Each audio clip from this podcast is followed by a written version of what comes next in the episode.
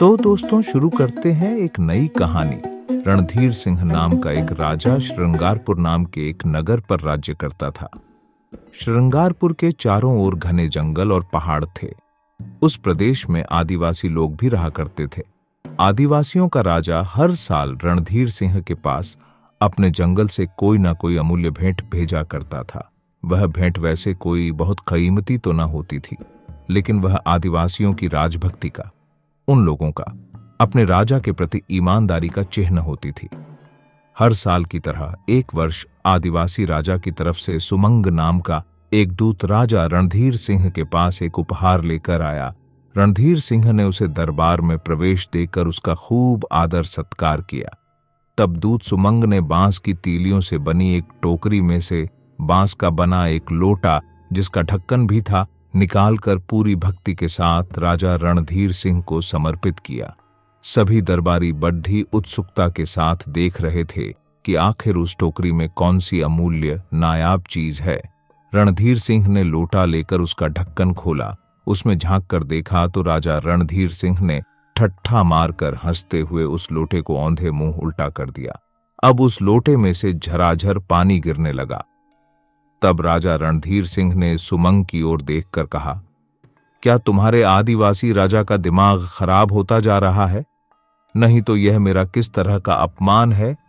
कोई पानी भी उपहार में भेजता है क्या? मैंने क्या कभी उपहार भेजने को तुम लोगों से कहा था? मैं यहाँ क्या तुम्हारे उपहार में इंतज़ार में बैठा हूँ? सुमंग, तुम अपने आदिवासी राजा से जाकर कह दो कि ऐसे बेमतलब, बेकार के उपहार मुझे ना भेजा करे। दूत सुमंग ने विनय पूर्वक हाथ जोड़कर कहा, महाराज, क्षमा कीजिए। मेरे आदिवासी राजा ने जो पानी भेजा है, वह मामूली पानी नहीं है। हाल में ही जंगल में हमें शिवलिंग पर गिरने वाली एक जलधारा दिखाई पड़ी है। यह पानी बड़ा ही खुशबूदार और अमृत के जैसा है। इसलिए मेरे आदिवासी राजा ने आपकी सेवा में यह उपहार भेजा है और आपने उसे केवल साधारण पानी समझकर फेंक दिया। लेकिन महाराज कभी कभी इस पानी का मूल्य एक राज्य के मूल्य बराबर हो सकता है।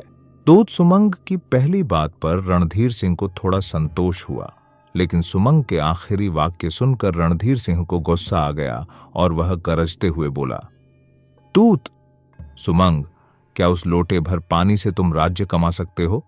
अगर ऐसा है तो मैं तुम्हें आदेश देता हूँ कि जाओ और लोटे भर पानी से तुम राज्य कमाकर मुझे दिखाओ। अगर तुमने ऐसा कर दिया तो मैं अपना आधा राज्य तुम्हें दे दूँगा, और अगर तुम ऐसा ना कर पाए तो मैं तुम्हें फांसी पर छड़वा दूँगा। दूत सुमंग ने सर झुकाकर नमस्कार किया और वापस जाकर अपने आदिवासी राजा को सारी बातें बताई। अब अपने दूत की बात को सच बनाने की ज़िम्मेदारी आदिवासी राजा पर आ पड़ी थी। कुछ दिन गुजर जाने के बाद आदिवासी राजा ने रणधीर सिंह के पास एक आदमी भेजा। उस आदमी ने रणधीर सिंह से जाकर कहा, महाराज, हमारे जंगल में महादेवगिरी की घाटियों में असंख्य जंगली हिरण घूम रहे हैं। हमारे आदिवासी राजा ने उनका शिकार खेलने के लिए आपको निमंत्रित किया है। हमारे आदिवासी राजा आपका स्वागत करने के लिए बेचैन है। रणधीर सिंह बड़े उत्साह के साथ फिर आदिवासियों की बस्ती में चला गया। आदिवासी राजा ने रणधीर सिंह के लिए एक बड़ी दावत का इंतज़ाम करवाया था और उस दावत में रणधीर सिंह के लिए सभी मीठे मधुर भोजन ही परोसे गए। दावत खाने के बाद रणधीर सिंह घोड़े पर सवार होकर आदिवासी राजा और तीन अंगरक्षक और अन्य शिकारियों को साथ लेकर महादेवगिरी की घाटियों की ओर रवाना हो गया। महादेवगिरी की घाटी तक पहुँचने का मार्ग बहुत ही बीहड़, दुर्गम और कठिन था। पेड़ पौधे और झाड़ झंकाड़ों को काट कर रास्ता बनाते हुए उन लोगों को आगे जाना पड़ रहा था। वे सब जब शिकार करने के लिए घाटी में पहुँचे, तब तक बहुत देर हो गई थी, पर इतनी मेहनत करके घाटी में पहुँचने पर उन्हें मेहनत का फल मिला। वहाँ कई जंगली हिरण थे और जब शिकार का पीछा करने में रणधीर सिंह मगन हो गया, तब एक भारी और बलवान हिरण रणधीर सिंह की दृष्टि में पड़ा। रणधीर सिंह ने उस पर एक तेज बाण चलाया, लेकिन वह हिरण मरा नहीं, भाग गया। रणधीर सिंह भी उसका पीछा करते करते घाटी में आगे की ओर चला गया। रणधीर सिंह के आँखों से ओझल होते ही आदिवासी राजा ने हाथों से अपना मुँह ढककर एक सांकेतिक आवाज़ निकाली और सुमंग को अपने पास बुलाया। कुछ ही देर में वहाँ पर सुमंग आ पहुँचा, तब आदिवासी राजा ने उसे रणधीर सिंह के पीछे जाने का मार्ग दिखाया। सुमंग उस दिशा में तेज़ी से चला गया। सुमंग के पहुँचने से पहले ही रणधीर सिंह ने शिकार कर लिया था, लेकिन वह प्यास से बहुत परेशान था। रणधीर सिंह के मन में यह ख्याल ही न आया था कि प्यास का कारण आदिवासी राजा द्वारा बहुत अधिक मीठा भोजन खिलाना ही है। रणधीर सिंह प्यास के मारे बेहोश होने लगा था। उसकी आँखों के सामने अंधेरा छाने लगा। पानी पानी कहकर रणधीर सिंह चिल्ला रहा था, लेकिन उसके शब्द साफ़ सुनाई ना दे रहे थे। तब एक चट्टान पर लुढ़क कर रणधीर सिंह ऐसा अनुभव करने लगा कि मानो उसके प्राण निकले ही जा रहे हैं। इतने में सुमंग। रणधीर सिंह के पास से होकर ऐसे जाने लगा, जैसे उसने रणधीर सिंह को देखा ही ना हो। रणधीर सिंह ने भी सुमंग को ना पहचाना। बस वह प्यास लग रही है, प्यास लग रही है, कहकर चिल्लाए जा रहा था। तब रणधीर सिंह ने सुमंग से कहा प्यास लग रही दोस्त, पानी पिला दो। सुमंग ने कहा, मेरे पास सिर्फ़ एक लोटा भर कर ही पानी है। अगर मैं वह आपको दे दूँगा तो मेरा क्या होगा? तब रणधीर सिंह ने अपना गला पकड़ते हुए सुमंग से कहा, मैं मरा जा रहा हूँ, थोड़ा पानी दे दो। मैं वादा करता हूँ जो तुम मांगोगे, मैं तुमको वह दूँगा।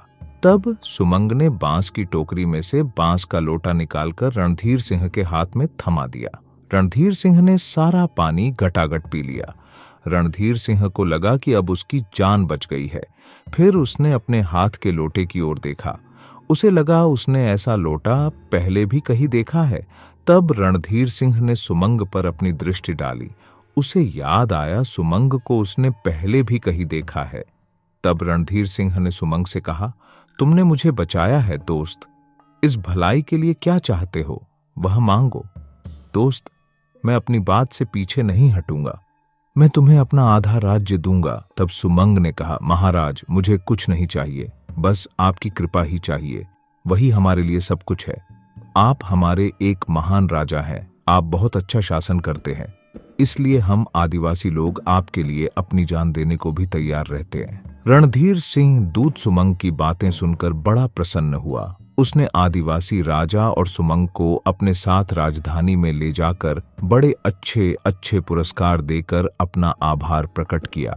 तो दोस्तों, जल हमारे लिए बहुत ही अनमोल होता है।